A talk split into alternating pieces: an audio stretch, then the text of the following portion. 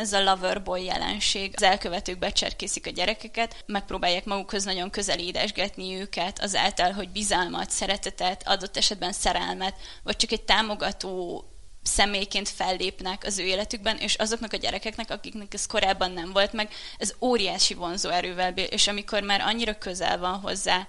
hogy, hogy mondjuk az elkövető úgy gondolja, hogy akkor, akkor most már álljon ki az utcára és tegye ezt meg azt,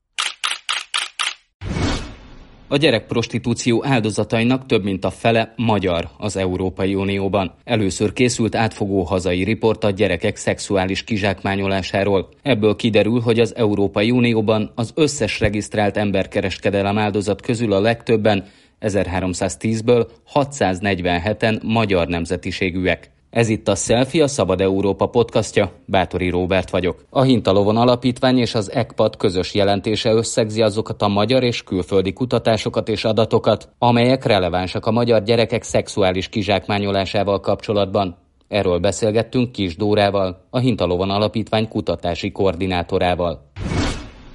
Az Európai Unióban minden harmadik, tudom, hogy nem szeretitek ezt mondani, ti kutatók, de hogy ez így közérthető, hogy minden harmadik gyermek prostituált Magyarországról származik. Egyetlen hogyan láttatok neki ennek a kutatásnak? Tavaly márciusban lett a Hintalavon Alapítvány az ECPAT-nak a tagja. Az ECPAT ez egy nagy nemzetközi szervezet, jelenleg azt hiszem 122 országban dolgoznak, különböző tagszervezeteken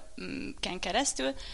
és ők dolgoznak azért, hogy a gyerekek szexuális kizsákmányolásának minden formáját ezt így zéróra lecsökkentsük. És ennek, ennek a tagjai lettünk, és ennek mentén kezdtünk el dolgozni ezen az országjelentésen. Összességében ez egy ilyen típus jelentés, szóval nagyon sok másik országban is ugyanezen a struktúra mentén készült már jelentés. Ennek a hosszú távú célja az az, hogy ezek így összehasonlíthatók legyenek így az országok. Ezek mentén összességében olyan adatokat publikálunk csak, amik egyébként korábbi kutatásokban már megjelentek. Az Unióban azonosított gyerekáldozatok közül minden harmadik magyar, ez egy 18-as adat, úgyhogy ez már korábban is kint volt, ezt eddig is látták a szakmabeliek, és erről tudtunk, csak lehet, hogy nem volt olyan módon megemésztve, és nem volt olyan módon az emberek elé tárva, ami, ami számukra is érthető, hanem csak egy óriási táblázatban volt egy szám egy kis rubrikában. Hogy lehet ez a szám eldugva egy rubrikában úgy, hogy egyébként Magyarországon nem is tudtak erről sokan, a közvélemény nem beszélt erről, és ez egy három éves adat. Ez, ez egy nagyon jó kérdés, ez is rámutat például arra, hogy iszonyatosan kevés kutatás van ezen a területen, és nagyon kevés az a általánosságban a tömegek számára elérhető és emészhető információs, és nagyon kevés a prevenciós foglalkozás is, ami egyébként a, az ennek kitett gyerekek, vagy különböző társadalmi közegek számára tájékoztatást nyújt arról, hogy mik azok a tényezők, amiket, amiket érdemes elkerülni, és mik azok a, a tényezők, amik oda vezetnek, hogy esetleg egy kizsákmányoló helyzetbe kerül egy gyerek. Befogadható, elfogadható ez a téma hogy gyerekeket zsákmányolnak ki szexuálisan. Összességében, hát az én barátaim közül tök sokan tudják, hogy én azért így szociálisan érzékeny vagyok, szóval így nem, nem volt olyan újdonság nekik, hogy én ezekről a témákról elkezdtem beszélni, és akár mélyebben rátértünk, szóval ilyen szempontból azt érzem, hogy azok a közegek, ahol így mozgok, így valahogy nyitottak ezekre a dolgokra, Viszont igen, pont most a, a hétvégén zajlott egy olyan beszélgetés, ahol így abszolút meg voltak döbbenve, hogy, hogy de hogy így mit írtatok erről? És így mondtam, hogy ó, hát azért volt mit, szóval, hogy, hogy elég uh, rémisztő adatok vannak ezen a területen, és hogy ezek mentén viszont egyből előjött belőlük sok történet, hogy emlékeztek, amikor tavaly Pontózról volt valami pár, aki, aki online zsákmány, kizsákmányolásokat hajtott végre, meg ilyenek, és itt bejöttek ezek a sztorik, és ott volt ez, hogy oké, okay, akkor ezek nem egy-egy ilyen tragédia, vagy egy rossz történet, hanem, hanem ezek, ez egy tendencia, ez nagyon sok helyen megjelenik, ugyanúgy, mint ahogy Ózd is egy olyan település, ahol azért nagyon nagy arányban élnek azok a közegek, akik mondjuk rossz anyagi körülmények között vannak, marginalizált társadalmi csoportokhoz tartoznak, számos ilyen település van Magyarországon, és hogyha nálunk vannak erről történetek, akkor máshol is vannak, és így, így, így számukra is befogadhatóvá vált, úgy éreztem, hogy, hogy akkor ez, ez egy hosszabb távú történet, és nem csak az, hogy két-három ilyen sztori van, és akkor ezzel ennyi. Megtaláltátok ezt a számot, mm-hmm. ezt az adatot, ezt a 2018-as adatot, ez megdöbbentő volt számotokra? Összességében nyilván abszolút szóval, hogy ezeket a számokat nagyon rossz így leírva látni, de el kell azon is gondolkozni, hogy ez a szám mennyire mutatja a valóságot, mert tudjuk, hogy ezen a területen iszonyatosan nagy a látencia, és akár az is benne van, hogy ez a szám ennél sokkal nagyobb, és az meg, hogy különböző más országoknak miért nem ilyen magas a száma, az meg, az meg egyáltalán, szóval hogy arra nincsen igazán rálátásunk. Lehet, hogy egészen más, hogy zajlik az adatgyűjtés. Mondjuk amiatt, hogy az uniós adatgyűjtés, szerintem erre nem lehet rásütni mi a helyzet a magyarországi szervezetekkel, akikkel együtt dolgoztatok, vagy akár a kormányzati szervekkel, mennyire lehetett ezekben a témákban velük kooperálni? Összességében azt látjuk, hogy a mellett, hogy elkezdtük összerakni ezt az országjelentést, úgy kezdtük a munkát így az ECPAT színeiben, hogy, hogy felmértük azt, hogy Magyarországon kik foglalkoznak ezzel a témával, és bármelyik megvalósulási formájával az online térben zajló szexuális kizsákmányolásokkal is, és egyébként a, a szexuális kizsákmányolás célú emberkereskedelemmel is, szóval, hogy így próbáltuk feltérképezni azt, hogy kik azok a szervezetek, és velük kapcsolatba léptünk, és nagyon sokakkal tök aktív máig az együttműködés más területeken is, ennek mentén tökre sokat voltunk kapcsolatban a, az ORFK-val. Az ORFK-n belül jelenleg ki van jelölve 22 ilyen emberkereskedelmi szakvonalvezető, akik a megyei rendőrfőkapitányságokon dolgoznak, és nekik az a feladatuk, hogy koordinálják így az emberkereskedelemmel kapcsolatos nyomozásokat és munkát, és azt látjuk, hogy rengeteg képzés is zajlik az ORF-ken belül ahhoz, hogy, hogy a nyomozók és a, azok, akik ezekben az ügyekben eljárnak, érzékenyek legyenek, és, és tisztában legyenek azokkal a tényezőkkel, ami egy áldozat. Nem is csak az elkövető oldaláról, hogy hogyan néz ki egy elkövető ebben az esetben, hanem mit kell ahhoz tenni, hogy az áldozat jól tudjon, vagy hát a, mondjuk azzal ne traumatizáljuk őket újra, hogy a nyomozásban ők részt vesznek, mint tanú és mint áldozat. Ez nagyon fontos, és úgy látjuk, hogy ezen a területen azért eléggé nagy fejlődések vannak mostanában, mert csak azzal is ez, egy, ez szerintem egy nagyon-nagyon pozitív dolog, és a, a kinti kapcsolattartóink is, akikkel csináltuk a jelentést, mondták, hogy ez óriási, hogy például a Nemzeti Közszolgálati Egyetemen mostantól fogják tanítani a a traumatizált gyerekeknek a kihallgatási technikáját, ami, ami egy tök jó dolog, szóval, hogy ez nagyon egyedi, és erre nagyon nagy szükség van. Van egy ilyen stratégia, 20-20-23-at érintően van az emberkereskedelem mi stratégiája a Magyarországnak, és abban ki van tűzve célul, hogy legyenek olyan kihallgató helyiségek, vagy meghallgató helyiségek, ahol ezek a gyerekek biztonságos környezetben vannak, pszichológus hallgatja meg őket, és folyamatosan rögzítve van az ő az általuk elmondottak, azért, hogy ne legyen az, hogy, hogy az eljárás minden szakaszában új emberek ugyanazokat megkérdezik tőlük, és ugyanúgy visszakerülnek abba a helyzetbe és hogy, hogy ez is például egy abszolút pozitív változás. Mit lehet tudni még ezekről a gyerekekről? Honnan jönnek? Milyen körből? Milyen társadalmi körből? Hány évesek? Hogy kerülnek egyáltalán külföldre? Összességében azt tudjuk elmondani, hogy azok a tényezők, amik ahhoz vezetnek, hogy egy gyerekből áldozat lesz, az az, hogy mondjuk mély szegénységben nő fel, a, az őt körülvevő, nincsen meg az őt körülvevő mondjuk támogató felnőtt vagy kortárs háló, mondjuk sok esetben érintettek kriminalitásban már korábban is, vagy hogy természetes számukra az, hogy, hogy, hogy a családból, vagy így az őket körülvevő emberek közül sokan tényleg bűncselekményeket követnek el, kisebb-nagyobbakat. Talán azt lehet ebből a szempontból elmondani, hogy nem úgy nőnek fel, hogy van egy egészséges testtudatuk, vagy van egy egészséges önértékelésük, egy önbizalmuk, és ezáltal nagyon sérülékenyek lesznek. Például van ez a loverboy jelenség, amit mondanak, hogy, hogy ez egy olyan mód, ahogy, a, ahogy az elkövetők becserkészik a gyerekeket, hogy nagyon közel, megpróbálják magukhoz nagyon közel édesgetni őket, azáltal, hogy bizalmat, szeretetet, adott esetben szerelmet, vagy csak egy támogató személyként fellépnek az ő életükben, és azoknak a gyerekeknek, akiknek ez korábban nem volt meg, ez óriási vonzó erővel bír, és amikor már annyira közel van hozzá, hogy, hogy mondjuk az elkövető úgy gondolja, hogy akkor, akkor most már, most már biztonságos úgymond elkezdeni azt, hogy, hogy mondjuk drogokra rászoktatja, vagy szerhasználóvá teszi, és ilyenkor zsarolja azzal, hogy, hogyha ha például nem teszi meg, amit tőle kér, ami adott esetben az, hogy, hogy akkor álljon ki az utcára és tegye ezt meg azt, akkor, akkor el fogja magától taszítani, és ezzel elveszíti azt az egyetlen egy stabil szemét. Ezért nagyon ritka az, amikor a, a sarokból előbújik egy nagy ronda idegen, és akkor így ki veszi a gyereket az őt körülvevő egyébként biztonságos hálóból, nagyon sokszor van az, hogy, hogy ismerik az elkövetőt, sokszor családtag, közelebbi vagy távolabbi családtag, ilyeneket is azért terepen dolgozók mondanak, hogy, hogy ez látszik. Ezt el tudjuk képzelni a gyermekvédelemben lévő gyerekekről, de hogy működhet ez mondjuk egy, egy családban? Lehet, hogy, hogy most ennek a, a jelentésnek a mentén nem feltétlenül fogunk tudni erre jó választ adni, mert hogy itt, elsős, itt nem a, az elkövetőnek a mentális hozzáállásán volt a fókusz, hanem azon, hogy, hogy, hogy a már áldozattá vált gyerekek, hogyha áldozattá váltak, akkor számukra mi az elérhető segítség, mit tudunk tenni, mit tudna tenni az ellátórendszer, úgyhogy az egy egészen más kutatás lenne, ami, ami azt is vizsgálna, hogy, hogy az elkövetési oldalon mi van ilyenkor, de, de igen, szóval, hogy ilyen, ilyen eseteket hallunk mi is, sajnos. Az egy nagyon érdekes adat Magyarországról, hogy a szakellátásban, a gyermekvédelmi szakellátásban élő gyerekek közül minden harmadik anyagi okokból kerül kiemelésre a családjából. Ez egyébként a gyermekjogi egyezmény és a, és a gyermekvédelmi törvény szerint is illegális, szóval hogy ilyet nem lehet tenni.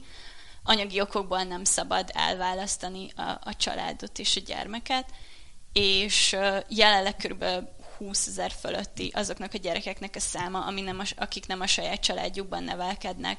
ezek az intézmények úgy néznek ki, hogy, hogy nem zárt intézmények, szóval, szóval nagyon könnyen az elkövetők megközelíthetik, és pontosan tudják azt, vagy hogy erről vannak kutatások, hogy, hogy vannak olyan elkövetők, akik köröznek, és feltérképezik, és nézik ezeket az intézeteket, és próbálnak közel férkőzni a lányokhoz, és, és így behálózni őket, és utána ugyanezzel az érzelmi és később zsarolásá átforduló manipulációval arra, arra kényszeríteni őket, hogy, hogy a saját testüket árulják. Arra vannak számaitok, hogy hány ilyen gyerek tűnik el a rendszerből, illetve Magyarországról? Sajnos erre, erre adatokat nem fogunk mondani, és ez az egész, az egész jelenségre azt tudjuk elmondani, hogy iszonyatosan kevés adat áll rendelkezésre. Főleg a nemzetközi adatokból tudunk információkat leszűrni arról, hogy, val- hogy mi zajlik itthon. Magyarországon ugye bűnügyi statisztikákat tudjuk. Ugye a gyermekvédelmi intézményeken belül van olyan adatgyűjtés arra vonatkozóan, hogy hány gyerek válik mondjuk szexuális bántalmazás kizsákmányolásába, és azt hiszem az is kb. 19-től van az, hogy már külön gyűjtik azt is, hogy szexuális kizsákmányolás, prostitúciós kizsákmányolás áldozatává hány gyerek válik. Úgyhogy ezek ilyen újonnan bejött mechanizmusok, ami iszonyatosan jó, és nagyon jó azt látni, hogy, hogy most már itthonról is kapunk arról konkrét adatot, viszont ez is olyan, hogy hatalmas a látencia, és, és ezek azok az esetek, amiket a szakemberek észrevesznek, és emellett még számos olyan van, amit, amit adott esetben nem vesznek észre, és ennek mentén még tök érdekes az, hogy korábban úgy nézett ki, hogy a gyerekek gyakorta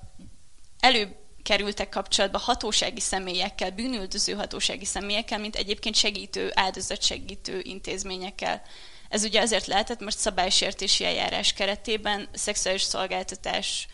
nem a jogszabályok mentén történő nyújtása miatt ők büntethetőek voltak, bírságokat szabtak ki ellenük, és sok esetben ezek a bírságok utána elzárássá változtak, és ezért nagyon sok egyébként áldozat gyerek volt javítóintézetben, és jelenleg is valószínűleg sokan vannak ott, és például azt tudjuk, hogy a Rákos Palotai Lánynevelőintézetben ott nagyon sok ilyen, ilyen lány van, aki egyébként jelenleg már áldozatként tekintünk rájuk, de hogy korábban ők még elkövetés miatt bekerültek ezekbe az intézetekbe.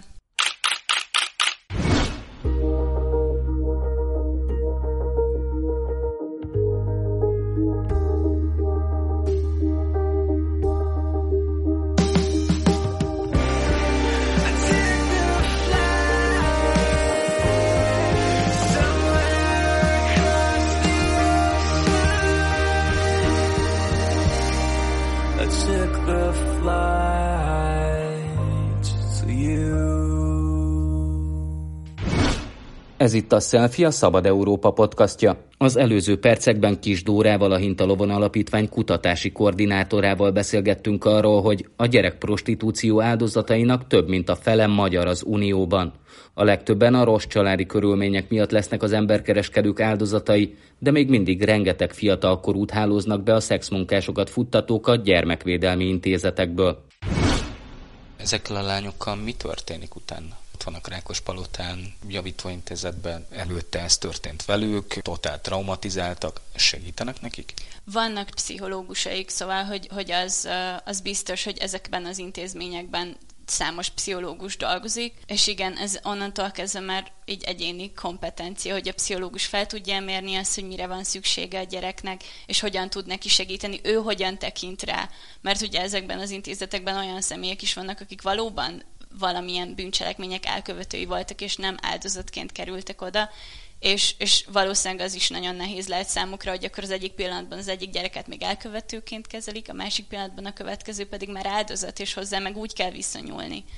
Szóval ez, ez innentől kezdve sajnos az egyéni kompetencia mentén dől el. A gyermekvédelmi rendszer, illetve maga a jelzőrendszer, a szexuális célú kizsákmányolás ellen hogyan tud fellépni? Vannak eszközeik, vagy egyáltalán működik a jelzőrendszerünk? A jelzőrendszer az, az jelenleg ugye úgy néz ki, hogy, hogy a gyermekvédelmi törvény meghatározza azt, hogy kik azok a személyek, így alanyi körönként, akiknek jelenteniük kell azt, hogy, hogyha azt tapasztalják, vagy azt veszik észre, hogy egy gyerek bántalmazó környezetben él, vagy olyan óriási bántalmazásoknak van kitéve a családjában, és hasonlók. Ezek a, a személyek, akik itt fel vannak sorolva, itt vannak például tanárok, vagy a védőnő, a, az orvosok, Egyébként a bűnüldöző szerveknek is ugyanígy mondjuk az alapítvány is ide tartozik, mert hogy gyerekekkel foglalkozó szervezet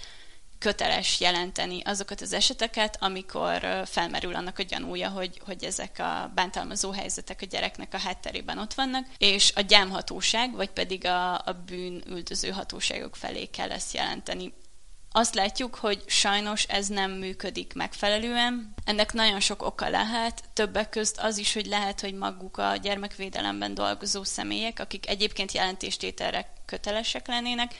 ők sem látják át teljesen azt, hogy mik a jelei annak, amikor egy gyerek bántalmazást él át. És ezért nagyon sok esetben valószínűleg kicsúsznak ezek a gyerekek a rendszerből, és így nem, nem kerülnek meg oda kb. a nulladik lépésnél. Az lenne a cél, hogy, hogy, hogy amikor látja valamilyen felelős felnőtt, hogy, hogy mi lehet a gyerek hátterében, akkor egyből bekerüljön ide, és akkor még sokkal könnyebb rajta segíteni, mint hogyha úgy kerül így a hatóságok és a gyermekvédelem látókörébe, hogy, hogy már tényleg kizsákmányolás áldozata volt, és adott esetben javító intézeti nevelésbe kerül. Túl van terhelve a rendszer, nincsenek megfizetve, gyermekvédelemben dolgozó emberek, láthatatlanok ezek a gyerekek, vagy egyszerűen társadalmi ignorancia van ebben a kérdéskörben? Hát az mindenképpen igaz, hogy hogy túlterhelt a rendszer. Nagyon nagy a fluktuáció gyermekvédelemben, úgyhogy sokan vannak, akik, akik elhagyják ezt a szférát, mert, mert nagyon megterhelő, és nincsenek a szakemberek sem megtámogatva így lelkileg vagy mentálhigiénésen ahhoz, hogy, hogy adott esetben felmerjenek lépni ezekben az esetekben, mert pontosan lehet azt látni, hogy még hogyha az is van, hogy akkor elindul egy gyerek azon az úton, hogy ő segítséget kapjon, néha a rendszer maga az, ami, ami ennek gátat mert hogy elkezdik rengetegszer kihallgatni, és akkor tovább traumatizálódik, és ez írtó nehéz feldolgozni nyilván, és ennek mentén van, aki meghozza azt a döntést, hogy lehet, hogy jobb az, hogyha, hogyha itt próbálunk vele valamit kezdeni. Gyerekházasságok, ugye szülői engedéllyel 16 éves kortól lehet házasságot kötni Magyarországon? Hogy van ez? Ez úgy néz ki, hogy 16 éves kortól lehet kérelmezni a gyámhatóságtól, hogy adjon engedélyt és itt megkérdezi a szülőt is a gyámhatóság adott esetben. Szóval, hogy itt a gyámhatóságnál van az utolsó szó ilyen szempontból, és ez is egy tök jó példája annak, hogy adott esetben előfordulhat az, hogy maga a hatóság asszisztál egy ilyen helyzethez. A gyerekházasságokkal kapcsolatban az, azt fontos elmondani, hogy, hogy ezen a téren kb. egy ilyen kockázat elemzést tudtunk végezni, mert nem igazán vannak róla adatok, ami adat van, az a KSH-tól áll rendelkezésünkre, ez az, hogy 16 év felett mennyien kötnek házasságot, viszont szakemberektől tudjuk azt, hogy vannak, akik vagy láttak már olyat, hogy 16 évnél fiatalabb gyerekek nem hivatalos házasságkötése megtörténik, mert a család kiházasítja. Mi volt a legdurvább életkor, legfiatalabb életkor, amit mondjuk én, én hallatok? ezt 12-t tudom, de hát még a 16 is olyan, hogy, hogyha itt nem összességében maga egy házasságkötés, az az, ami releváns a téma szempontjából lesz, hanem az, hogy mi, mi jár azzal, hogy házasságot köt, hogy elkerül, mondjuk könnyen kikerül az oktatásból, kikerül sok olyan közösségi környezetből, ahol, ahol védő vagy kortás ö, környezet van körülött, és bekerül egy háztartásba, amit neki kell adott esetben vezetni. Hamarabb eljut oda akkor, hogy gyermeke szülessen, úgyhogy ez, ez például azt szokták mondani, hogy ez egy csatorna lehet a kizsákmányolás felé. Tényleg amellett, hogy, hogy azt szokták mondani, hogy 24 éves korára fejlődik ki az embernek, úgymond a személyisége, neki ennek körülbelül fele kimarad akkor, hogyha ő 12 éves korában bekerül egy olyan környezetbe, ahol már nem ugyanazok az ingerek érik, mint hogyha ő, mint hogyha ő iskolába járna, ott, ott meg lenne az a lehetősége, hogy leérettségizzen, tovább tanuljon, hasonlók. Itt 12 éves, hogyha kiházasítják, akkor valószínűleg ő ott nem egy olyan szerepbe fog bekerülni, ahol támogatják az ő iskolába járását, hanem akkor az, hogy vezesse a háztartást, gyerekeket neveljen, tényleg főzön, takarítson, és sok esetben van az is, hogy elszigetelődik a környezetétől, hogy a házastárs az, az a célja, hogy, hogy minél távolabb kerüljön a korábbi őt körülvevő védőhálótól, viszont ugye ez, ezzel az, az van, hogy ezeket az infókat főleg nemzetközi forrásokból tudjuk, tudjuk, hogy mik a hatásai ennek a kapcsolatnak, de adatok hiány nem tudjuk azt mondani, hogy ez a magyar társadalmi valóság, és hogy ez nálunk is jelen van, azt tudjuk csak mondani, hogy vannak olyan tényezők, amik vezethetnek oda, hogy, hogy egy ilyen kizsákmányoló kapcsolat egyébként házassággal el legyen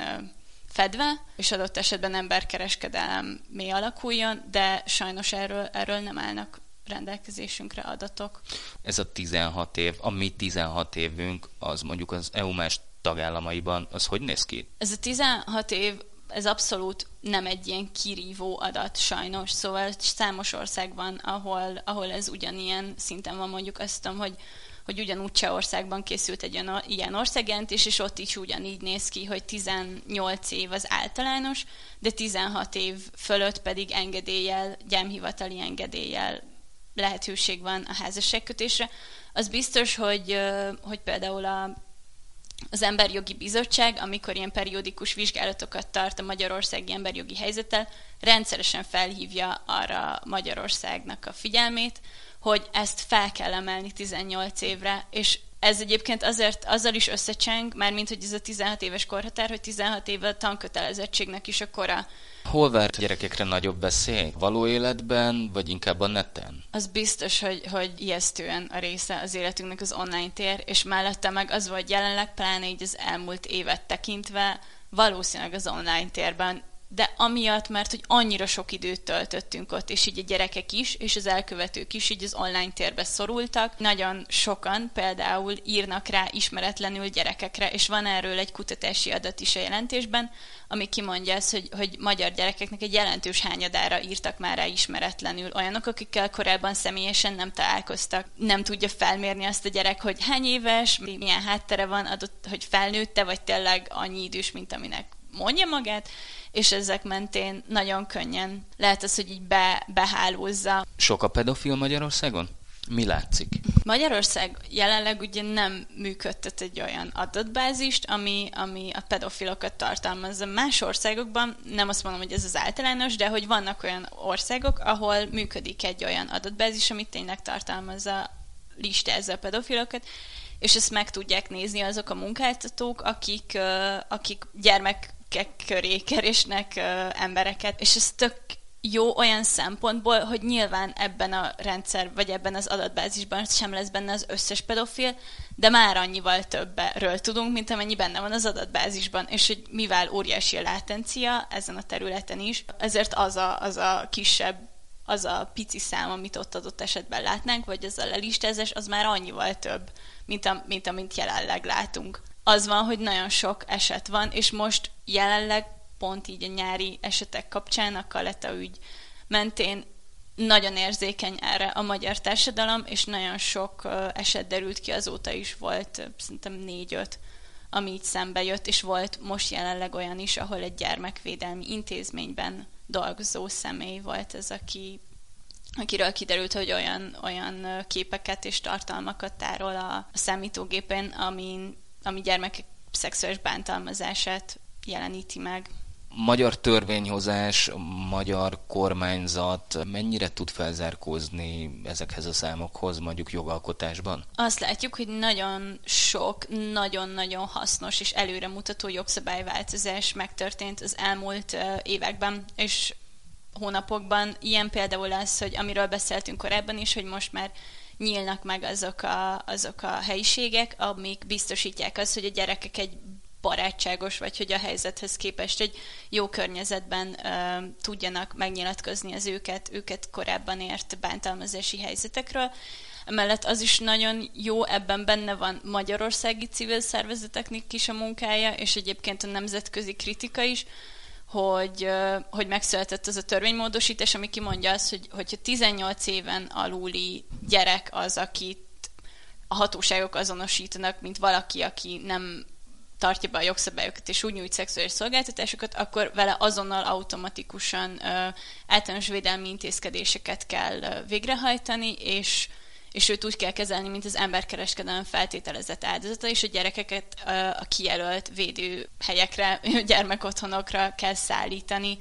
Ez ugye tavaly júliusban lépett hatályba, azóta a Covid és hasonló dolgok miatt nem kaptunk arról adatot, hogy, hogy hogyan néz ki ennek a megvalósulása. Az is igaz, hogy, hogy tényleg ez egy fél év, szóval valószínűleg nem is láttunk volna olyan sok mindent, csak, csak jó lenne tudni azt, hogy, hogy ez hogyan valósul meg a gyakorlatban. Ez volt a selfie. Jövő héten újra jelentkezünk. Bátori Róbertet hallották. Köszönöm figyelmüket!